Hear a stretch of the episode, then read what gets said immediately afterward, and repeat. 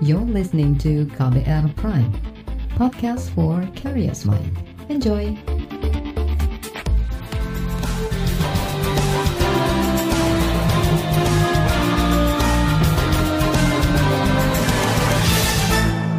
Halo selamat sore saudara, apa kabar Anda sore hari ini? Kembali KBR Sore siap untuk menjadi teman Anda. Hari ini tanggal 17 Mei 2022.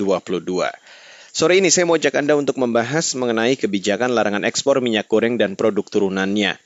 Sejumlah pihak mendesak pemerintah meninjau ulang larangan tersebut karena berdampak pada petani sawit dalam negeri. Bagaimana pemerintah merespon tuntutan ini dan apakah kebijakan ini efektif mengatasi masalah minyak goreng di tanah air? Bersama saya Reski Mesanto kita bahas selengkapnya di KBR sore. Saudara Asosiasi Petani Kelapa Sawit Indonesia atau APKA Sindo hari ini menggelar demonstrasi di 22 provinsi dan ratusan kabupaten kota.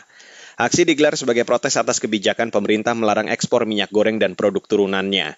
Di Jakarta, demo salah satunya digelar di depan kantor Kementerian Koordinator Bidang Perekonomian. Para petani sawit menilai kebijakan larangan ekspor menyebabkan anjloknya harga tandan buah segar kelapa sawit di seluruh Indonesia, khususnya di sentra perkebunan kelapa sawit. Larangan ekspor minyak goreng dan produk turunannya berlaku sejak akhir April lalu. Larangan ekspor ini berlaku untuk semua produk minyak sawit mentah atau CPO, minyak sawit merah atau RPO, limbah sawit, hasil olahan sawit atau RBD, palm oil, dan minyak jelantah.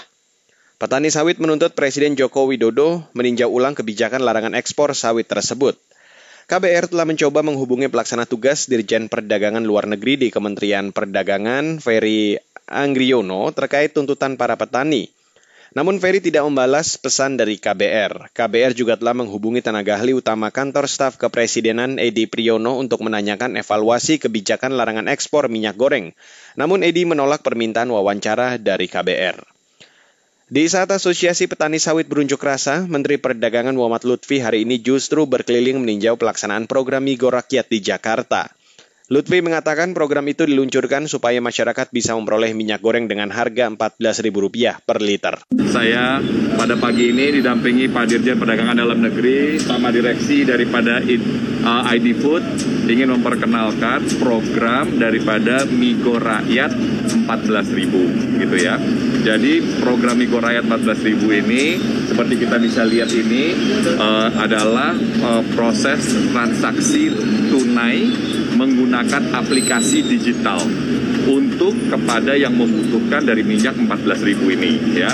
Program ini sekarang sudah ada di 1.200 titik yang rencananya akan menjadi 10.000 titik pada kesempatan pertama di seluruh Indonesia. Nah, mudah-mudahan dengan aplikasi teknologi uh, digital ini kepada yang membutuhkan bisa langsung mendapatkan uh, minyak goreng yang dibutuhkan. Ini adalah program untuk ketersediaan dan keterjangkauan daripada minyak goreng untuk dari inisiasi pemerintah. Nah, mudah-mudahan dengan adanya 10.000 titik ini pada kesempatan pertama di seluruh Indonesia, kita bisa menstabilkan keterjangkauan dan ketersediaan dari minyak goreng itu. Itu kira-kira ya. Pada akhir bulan lalu, Menteri Perdagangan Muhammad Lutfi mengatakan prioritas utama pemerintah adalah memastikan minyak goreng tersedia dengan harga terjangkau.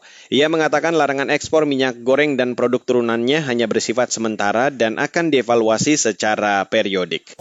Kebijakan ini dievaluasi secara periodik melalui rapat koordinasi di tingkat Kementerian Koordinator Bidang Perekonomian setiap bulan atau sewaktu-waktu bila diperlukan. Sekali lagi, saya sampaikan, kebutuhan pokok masyarakat Indonesia adalah prioritas pemerintah. Larangan sementara ekspor ini merupakan upaya untuk mendorong ketersediaan bahan baku, juga pasokan minyak goreng di dalam negeri, dan menurunkan harga minyak goreng ke harga keterjangkauan. Saudara itu tadi Menteri Perdagangan Muhammad Lutfi. Sementara itu bulan lalu Presiden Joko Widodo memberlakukan larangan ekspor minyak goreng dan produk turunannya. Jokowi mengatakan sebagai produsen sawit terbesar di dunia, ironis kalau rakyat Indonesia kesulitan mendapatkan minyak goreng dengan harga terjangkau. Jokowi berjanji kebijakan ini akan dicabut jika kebutuhan minyak goreng dalam negeri terpenuhi. Saya minta para pelaku usaha minyak sawit untuk melihat masalah ini dengan lebih baik, dengan lebih jernih dan saya sebagai Presiden tak mungkin membiarkan itu terjadi. Sudah empat bulan kelangkaan berlangsung dan pemerintah sudah mengupayakan berbagai kebijakan, namun belum efektif. Oleh sebab itu, pemerintah memutuskan untuk melarang ekspor bahan baku minyak goreng dan minyak goreng ke luar negeri. Larangan itu berlaku untuk ekspor dari seluruh wilayah Indonesia, termasuk dari kawasan berikat. Larangan ini memang menimbulkan dampak negatif, berpotensi mengurangi produksi, hasil panen petani yang tak terserap. Namun, tujuan kebijakan ini adalah untuk menambah pasokan dalam negeri hingga pasokan melimpah. Saudara itu tadi Presiden Joko Widodo. Sementara itu Menteri Koordinator Bidang Perekonomian Erlangga Tarto mengatakan larangan ekspor produk minyak goreng dan turunannya berlaku sampai minyak goreng curah tersedia dengan harga Rp14.000 per liter dan merata di seluruh wilayah Indonesia. Saat ini berdasarkan Pusat Informasi Harga Pangan Strategis Nasional, harga minyak goreng curah di pasar tradisional masih berkisar Rp19.000 per kilogram. Pemerintah menempuh berbagai kebijakan untuk mengatasi kelangkaan dan tingginya harga minyak goreng, mulai dari penerapan satu harga, harga eceran tertinggi atau HET, subsidi minyak goreng curah, larangan ekspor minyak goreng dan produk turunannya, dan terkini ada program Migo Rakyat Rp14.000. Dan selanjutnya di KBR Sore akan saya hadirkan laporan khas KBR mengenai dampak larangan ekspor CPO terhadap para petani sawit. You're listening to KBR Pride, podcast for curious mind. Enjoy!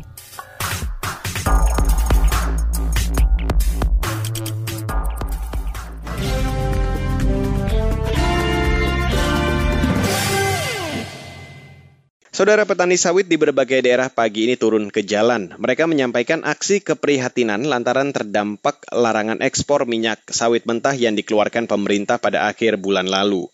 Aturan ini membuat harga tandan sawit segar, anjlok, dan tak diserap pabrik. Selengkapnya, saya ajak Anda untuk langsung mendengarkan laporan KAS KBR yang disusun Roni Sitanggang. Ratusan orang dari Asosiasi Petani Kelapa Sawit Indonesia atau APKasindo berunjuk rasa di depan kantor Menko Perekonomian Selasa pagi. Bapak Menko yang kami hormati, yang sudah membuat kebijakan untuk membunuh petani sawit. Kebijakan yang membunuh petani sawit. Mohon untuk keluar. Kami itu akan pulang. Karena ini adalah harga diri Alkasindo. Alkasindo. Kami adalah perjuangan petani-petani kelapa sawit yang ada di daerah Aksi serentak yang dilakukan di berbagai daerah itu menuntut pencabutan larangan ekspor minyak sawit mentah atau CPO. Aturan itu berdampak langsung tak terserapnya hasil sawit petani, seperti disampaikan petani sawit Kabupaten Belitung, Provinsi Kepulauan Bangka Belitung, yang menyampaikan aspirasi ke kantor bupati. Kami minta dengan hormat, kami punya bapak di sini. Ke mana lagi kita mengadu, Pak? Ya teman-teman. Dengan itu, kami sekarang minta kepada bapak bupati selaku uh, kami, orang tua kami yang di sini untuk mengadu nasib kami pada tempat ini. Itu ini tidak ada yang katanya menerima sawit kita sendiri yang ada di Kabupaten Belitung. Keluhan senada juga disampaikan petani sawit di kota Singkawang, Kalimantan Barat saat berunjuk rasa selasa pagi. Maka ditutuplah pabrik, tidak bisa membeli hasil kami yang menjadi korban kami. Sehingga melalui forum ini, melalui aksi ini di seluruh Indonesia sampai ke Jakarta bisa didengar kepada ibu wali kota yang saya hormati. Tapi kami di sini memohon yang memohon bantuan agar aspirasi kami sampai ke tingkat pusat ya, Sebelumnya, Asosiasi Petani Kelapa Sawit Indonesia atau APKasindo melalui aksi keprihatinan menyampaikan lima pesan kepada pemerintah. Di antaranya, meminta Presiden Joko Widodo melindungi 16 juta petani sawit, meninjau ulang kebijakan larangan ekspor sawit, serta mensubsidi minyak goreng kemasan sederhana. Selain itu, Apkasindo meminta Presiden Jokowi memerintahkan Menteri Pertanian merevisi permentan tentang penetapan harga tandan buah segar sawit. Kata Ketua Umum Apkasindo, Gulat Manurung, aturan itu hanya ditujukan kepada petani yang bermitra dengan perusahaan. Padahal petani yang bermitra dengan perusahaan hanya berjumlah 7 persen. Kami sebagai petani sawit telah menjadi korban. Kami tidak keberatan mau dilarang ekspor apa pun, tapi harga kami sesuai dengan harga yang ditetapkan melalui Permentan 01 dan peraturan gubernur. Sederhana kok, tidak ada yang lain. Kami mohon kepada Pak Presiden, kepada semua supaya penegasan Permentan itu benar-benar, supaya kami petani sawit selamat Indonesia tentunya secara umum. Rentetan kerugian yang disebabkan kebijakan larangan ekspor CPO itu sudah diprediksi sejak awal oleh para pengamat ekonomi. Direktur Eksekutif KOR Muhammad Faisal mengatakan, larangan ekspor CPO tak efektif menurunkan harga minyak goreng eceran di pasaran. Dan yang lebih jauh lagi juga adalah ke iklim investasi di industri tersebut. Ya, padahal kita tahu bahwa investasi di CPO juga masih salah satu yang paling besar ya menyerap investor. Jadi artinya tidak efektif ya sangat tidak efektif. Jadi harus segera dicabut karena artinya uh, masalah yang ingin dipecahkan tidak terpecahkan, tapi alih-alih memecahkan masalah tersebut malah menimbulkan permasalahan-permasalahan yang lain. Direktur Eksekutif KOR Muhammad Faisal menambahkan, penyebab utama masalah harga dan stok minyak goreng di tanah air adalah distribusi yang tidak merata. Selain itu, masalah lainnya yakni pengawasan dan penegakan hukum terhadap para mafia minyak goreng. Faisal mendorong pemerintah membenahi kedua hal tersebut, ketimbang melarang ekspor CPO dan bahan baku minyak goreng. Demikian laporan khas KBR, saya Astri Septiani.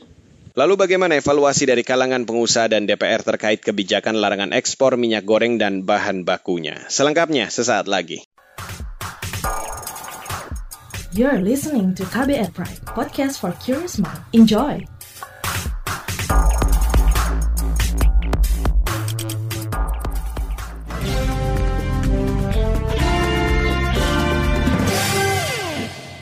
Saudara, Gabungan Pengusaha Kelapa Sawit Indonesia atau GAPKI mendorong Presiden Joko Widodo segera mencabut larangan ekspor CPO dan bahan baku minyak goreng.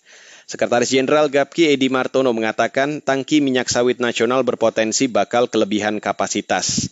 Jika kondisi ini terjadi, dikhawatirkan perusahaan akan menyetop produksi dan tak ada penyerapan tan dan buah segar dari petani sawit.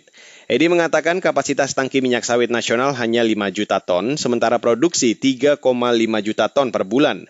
Edi memperkirakan tangki minyak sawit akan penuh pada pertengahan bulan depan. Sekretaris Jenderal GAPKI Edi Martono mengatakan larangan ekspor sawit tak efektif mengatasi masalah kenaikan harga minyak sawit maupun stok di dalam negeri.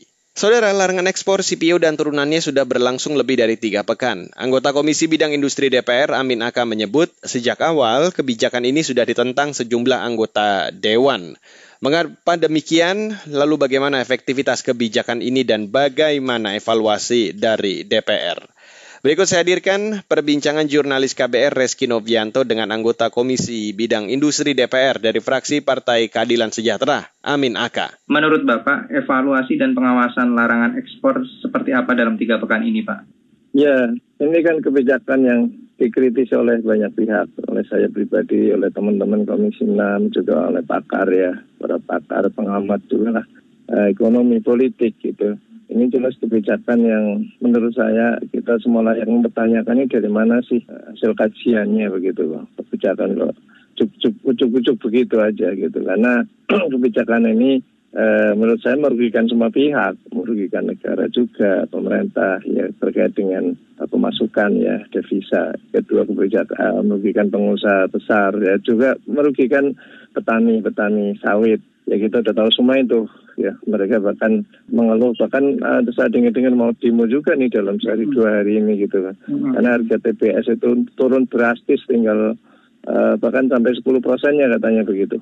Sementara yang menjadi sasaran target dari kebijakan ini yaitu apa berlimpahnya stok pasokan minyak goreng curah khususnya dan harga yang sesuai HIT menurut saya sampai sekarang belum tercapai. Khususnya kita mantaunya dari harga ya. Yang saya tahu kok ini dari beberapa pihak yang saya tanyain termasuk juga tetangga kanan kiri kita belanja juga belum menemukan tuh harga minyak goreng curah tuh 14 ribu rupiah kecuali mungkin di tempat-tempat ada pasar atau apa komunitas-komunitas tertentu yang memang mengadakan uh, subsidi begitu sehingga harganya seperti itu. Berarti bisa dikatakan tujuan dari kebijakan ini tidak efektif terkait stok dan harga minyak goreng curah di lapangan Ya secara logika kan memang seharusnya stoknya berlimpah.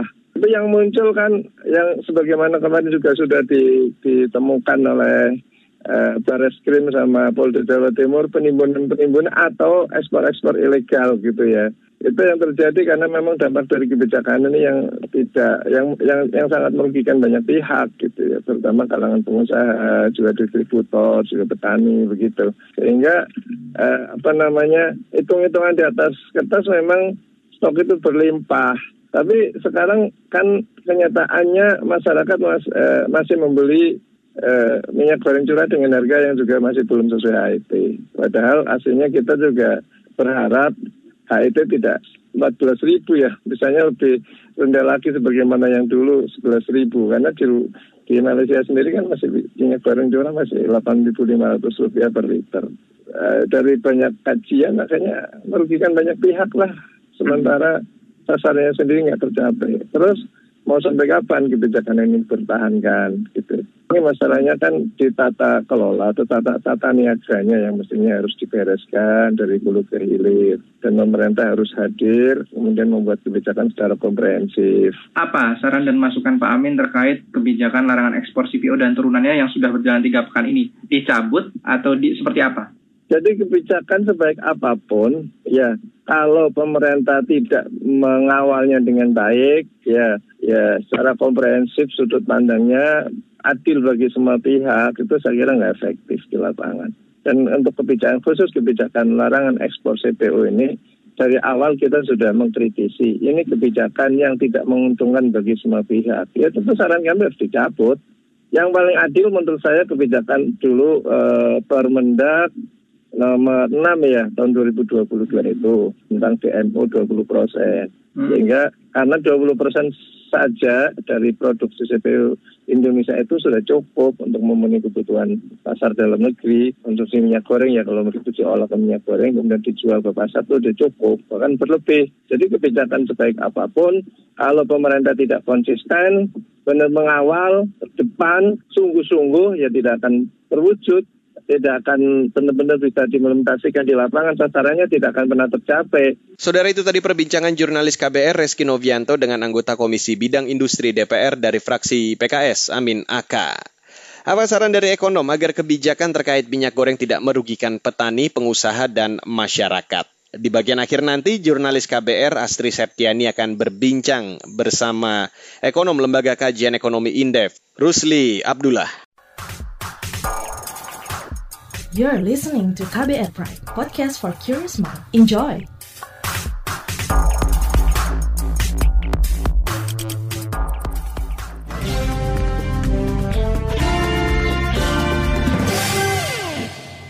Saudara sejumlah pihak mendorong pemerintah mencabut larangan ekspor CPO dan produk turunan sawit.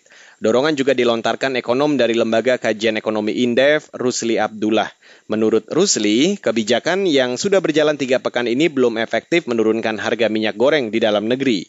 Belum lagi petani dan pengusaha turut terdampak aturan ini. Lalu apa saran agar kebijakan untuk mengatasi masalah minyak goreng ini menguntungkan semua pihak? Untuk membahasnya, saya ajak Anda untuk langsung bergabung bersama jurnalis KBR Astri Septiani yang akan berbincang bersama ekonom Lembaga Kajian Ekonomi Indef, Rusli Abdullah. Para petani hari ini berdemo meminta pemerintah mencabut larangan ekspor CPO dan juga bahan baku minyak goreng karena dinilai merugikan petani. Bagaimana pendapat Mas Rusli tentang tuntutan dari para petani ini? Satu, yang secara umum ini adalah bentuk kemalasan negara dalam mengelola konflik kepentingan antara negara itu sendiri, pengusaha dan masyarakat. Jadi dalam kebijakan itu ada tiga komponen utama negara, ini pemerintah ya, pengusaha sama masyarakat. Harusnya kebijakan terkait dengan apa pun itu ya, mau BBM, mau batu bara, mau CPO, dan ini terkait dengan CPO itu harus mempertimbangkan ketiganya. Jadi jangan sampai ada satu yang dirugikan secara secara. Jadi harus ada semacam uh, ini mbak, semua interest atau aspirasi itu ditampung seperti itu. Negara ingin menjadi uh, pahlawan, tapi kesiangan. Kenapa demikian? Karena uh, kenapa baru sekarang orang ekspor kan? Kenapa sebenarnya zaman uh, bulan Desember itu udah ketahuan bahwa harga itu kan naik kan naik tapi nggak dimitigasi seperti itu. Kemudian larangan ini kan sudah berlangsung sekitar tiga pekan begitu. Bagaimana evaluasi Mas Rusli terkait kebijakan pelarangan ekspor ini? Uh, kita lihat tiga pekan ini itu belum ada harga minyak goreng curah yang sampai seribu. Ini kan dicek di harga pangan ID itu masih paling maksudnya 15, 17, 16 ya. Tapi sampai 14 ribu itu masih uh, jarang. Kalaupun sampai nanti harga minyak goreng curah sampai 14 ribu, supaya yang banyak ini uh, harga 14 ribu itu sampai bertahan sampai sampai kapan, ya kan? Sampai kapan bertahannya? Mengingat kalau kita lihat kontrak jangka panjang penjualan seluruh dunia itu harganya masih di atas 1.400 uh, sampai akhir tahun ini. Jadi memang akan terus tinggi harganya. Dan apakah uh, dengan demikian uh, ekspor akan terus dilarang? Nah itu pertanyaannya Mbak. Sampai kapan seperti itu? Yang pada akhirnya aksesnya ke petani. Petani nggak bisa panen, mereka ditekan pengusaha, harganya jatuh kita lihat beberapa hari ini kan petani mau uh, ini ya uh, demo dan itu menunjukkan bahwa uh, petani dirugikan sampai saat ini ya harga belum turun tapi petani udah menjadikan seperti itu. Dan yang berikutnya kita kehilangan momentum untuk mengisi permintaan minyak nabati internasional yang uh, tinggi Nah, di sini kan kita kehilangan momentum hmm. untuk uh, mengisi pasar sama tadi men, uh, ini devisa lah. Mas, apa rekomendasi kebijakan Anda kepada pemerintah begitu untuk mengatasi masalah minyak goreng yang masih tinggi dan di sisi lain juga uh, tidak merugikan petani begitu? Kalau saran saya, segera cabut larangan ini. Yang kedua adalah uh, balik ke subsidi, subsidi minyak goreng. Kenapa demikian? Karena gini, pemerintah udah punya tools dengan PS 23 tahun 2022 22, 22 tarif penghutan ekspor ya yang naik uh, intinya naik mbak PE-nya naik sampai 375 US dollar per uh, uh, ton ya ini naik uh, menjadikan ada dana tambahan untuk nah kelebihan dana ini bisa tuh dia apa dialokasikan untuk subsidi uh, minyak goreng uh, curah curah ya karena kan empat enam satu persen dari kita rumah tangga itu konsumsinya di curah yang notabene-nya menang bawah saya paling butuh cuma 6 triliun untuk 6 bulan, Mbak. 12 triliun untuk satu tahun. Itu udah dari duit dana sawit sudah uh, sangat mencukupi. Nah, di sini masalahnya bagaimana pemerintah itu adil antara subsidi biodiesel sama subsidi minyak goreng. Nah, kalau subsidi kan berarti kan uh, pengusaha tetap bisa ekspor dengan uh, tingkat WV yang ada. Tapi mereka juga fine-fine aja karena memang harga juga tinggi kan. Jadi eh, nggak uh, nggak pengusaha nggak kehilangan uh, apa pun, cuma dia bayarnya lebih tinggi daripada pemerintah dana sawit itu. Tinggal bagaimana dari duit itu disubsidikan di hulu, baru dikawal untuk uh, distribusi di hilirnya. Saudara itu tadi perbincangan jurnalis KBR Astrid Septiani dengan ekonom Lembaga Kajian Ekonomi Indef Rusli Abdullah. Dan perbincangan tadi sekaligus menutup KBR sore untuk hari ini. Terima kasih untuk Anda yang sudah bergabung sore hari ini. Selamat kembali menjalankan aktivitas Anda dan ingat, selalu terapkan dan patuhi protokol kesehatan di mana pun Anda berada. Ingat, pandemi belum usai. Hindari kerumunan, kurangi mobilitas yang tidak terlalu penting, dan pastikan Anda tetap menggunakan masker bila Anda berada di ruang publik. Reski Mesanto undur diri dari KBR Sore, salam.